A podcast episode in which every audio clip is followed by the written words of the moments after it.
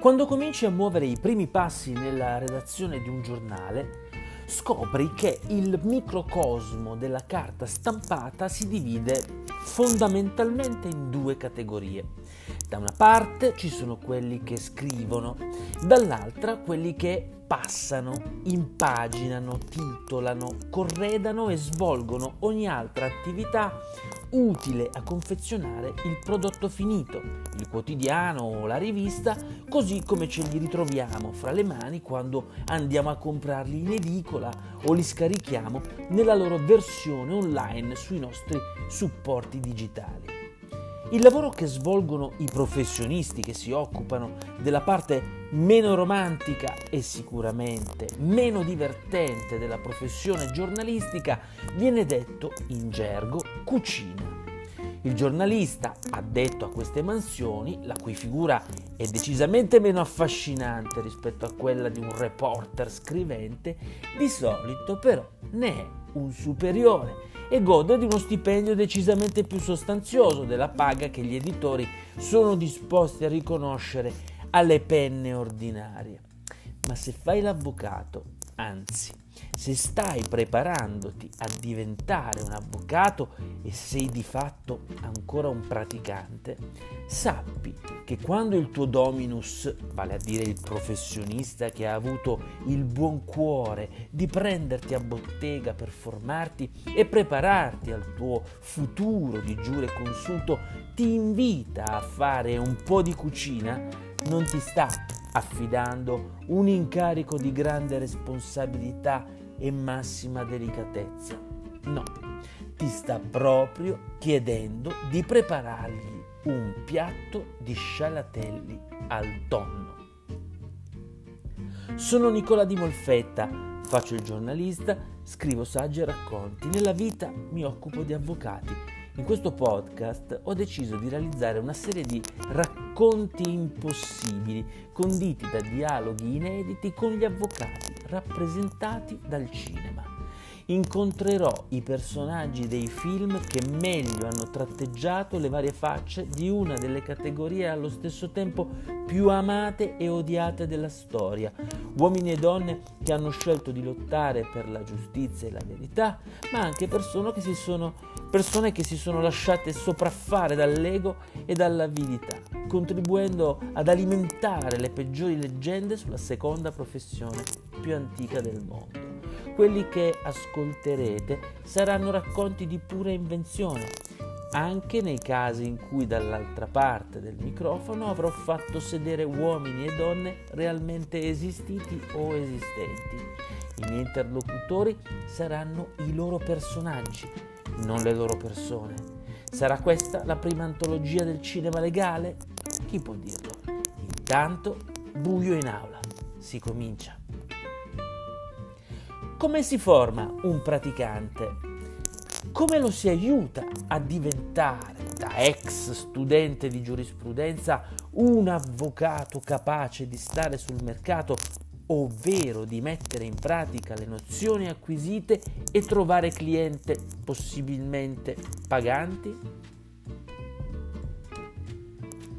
La risposta più inquietante l'ho avuta alcuni anni fa durante un convegno a Trieste un anziano professionista del luogo, perdonatemi ma non ricordo il suo nome, disse stentoreo nel bel mezzo di un dibattito, affamandolo, il lupo se non ha fame non impara a cacciare. Welcome to the jungle canterebbero i Guns N' Roses. Estremismi a parte, diciamo che scegliere la strada che conduce alla professione forense significa accettare almeno tre anni di grandi sacrifici, molto lavoro e pochi soldi prima di poter affrontare le forche caudine dell'esame di Stato e finalmente cominciare a esercitare. Ma la giungla non scompare magicamente dopo che si superano le prove di ammissione.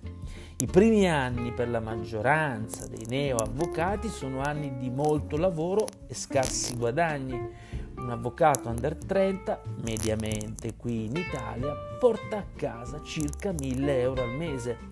Grasso che cola risponderebbero comunque i 20-30 mila aspiranti drogati che sono ancora lì al di là del fiume della tre giorni di prove scritte e che se avranno l'avventura di superarle dovranno aspettare altri sei mesi prima di misurarsi con l'ultimo scoglio, quello degli orali, dopo il quale finalmente diventeranno parte della corporazione e potranno smettere di lavorare gratis et amore dei.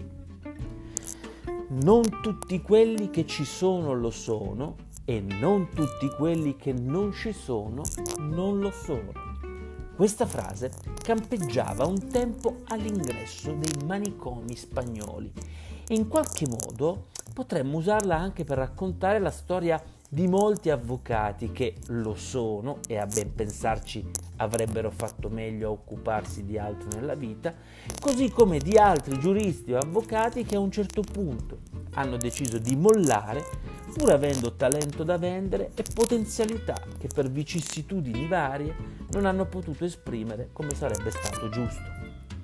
Valerio Attanasio, regista de Il tuttofare, racconta la storia grottesca di due professionisti che rappresentano alcune di queste facce della popolazione forense.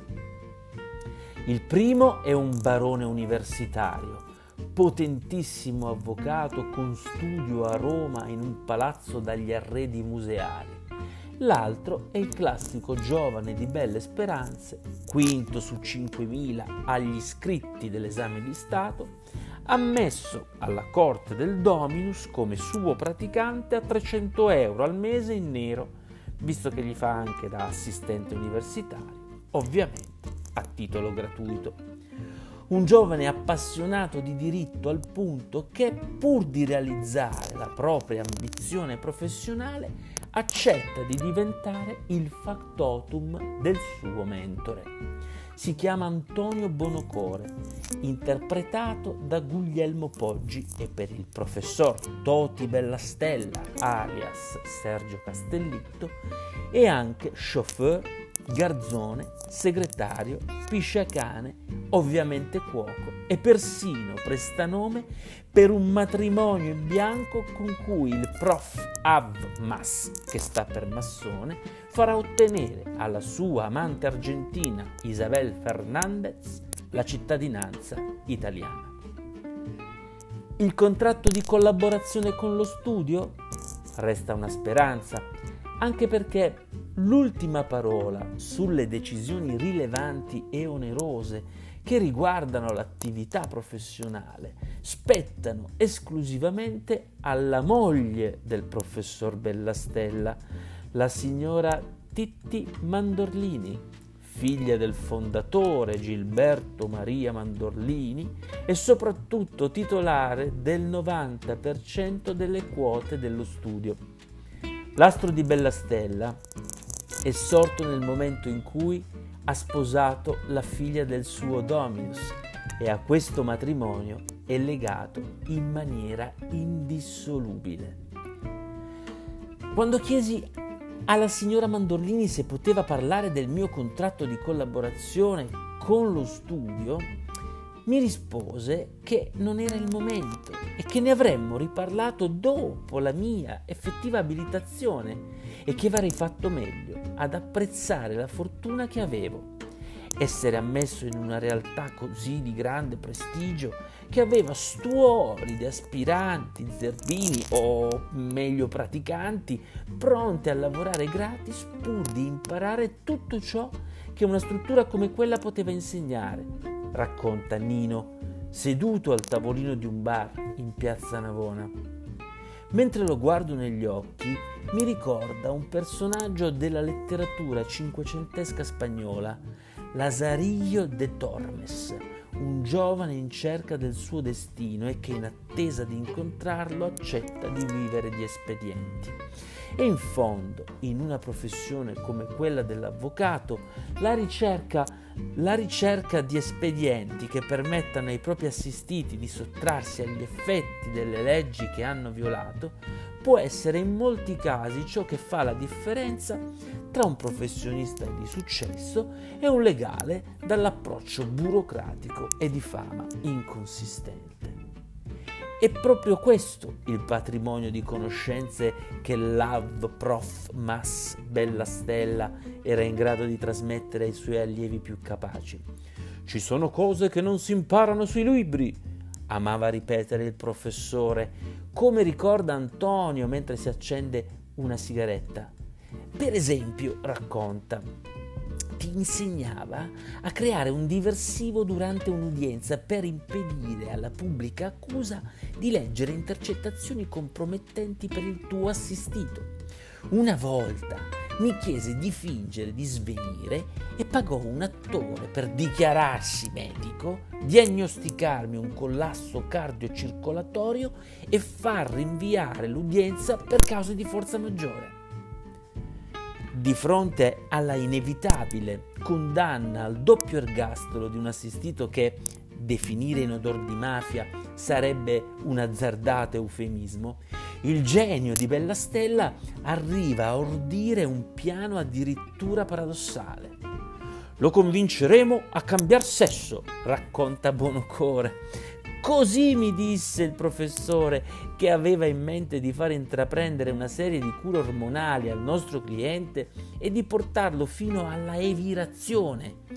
In occasione dell'intervento, però, con la complicità di alcuni medici corrotti, avremmo consentito a Malaspina, si chiamava così il mafioso cliente, di evadere e scampare fuggendo alla condanna che nessuno gli avrebbe potuto risparmiare.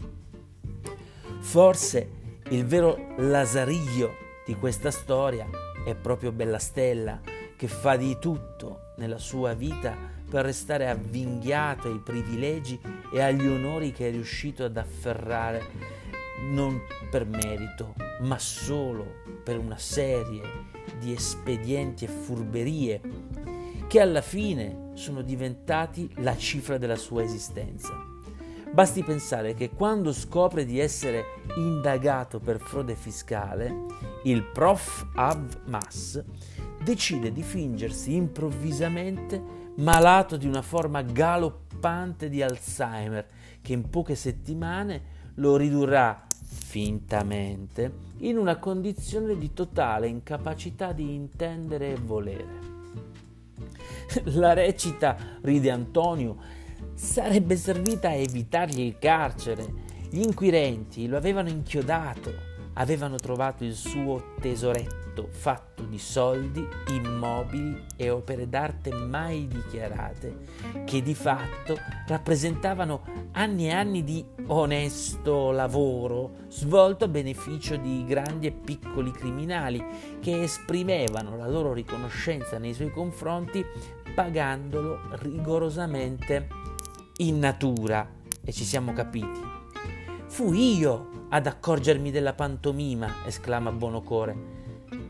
E per la rabbia, visto che mi doveva ancora diverse decine di migliaia di euro per il favore del matrimonio di Comodo con la sua amante Isabel, non riuscì a resistere alla tentazione di suonargliele di santa ragione, il che mi valse una condanna a un anno e quattro mesi per lesioni personali, ex articolo 99 del codice penale. Antonio continua a controllare l'orologio, il nostro tempo a disposizione si sta esaurendo. E lui deve tornare al lavoro. Gli chiedo di cosa si occupi in questo momento. E lui con un sorriso amaro mi dice che continua a essere un tuttofare ma non in uno studio legale, scandisce, mentre mi fa cenno di pagare il caffè. Nessuno studio legale è disposto a prendere un avvocato pregiudicato, spiega, e quindi ho deciso di mettermi a fare quello che alla fine mi aveva fatto apprezzare più di tutto dal vecchio Bella Stella, il cuoco.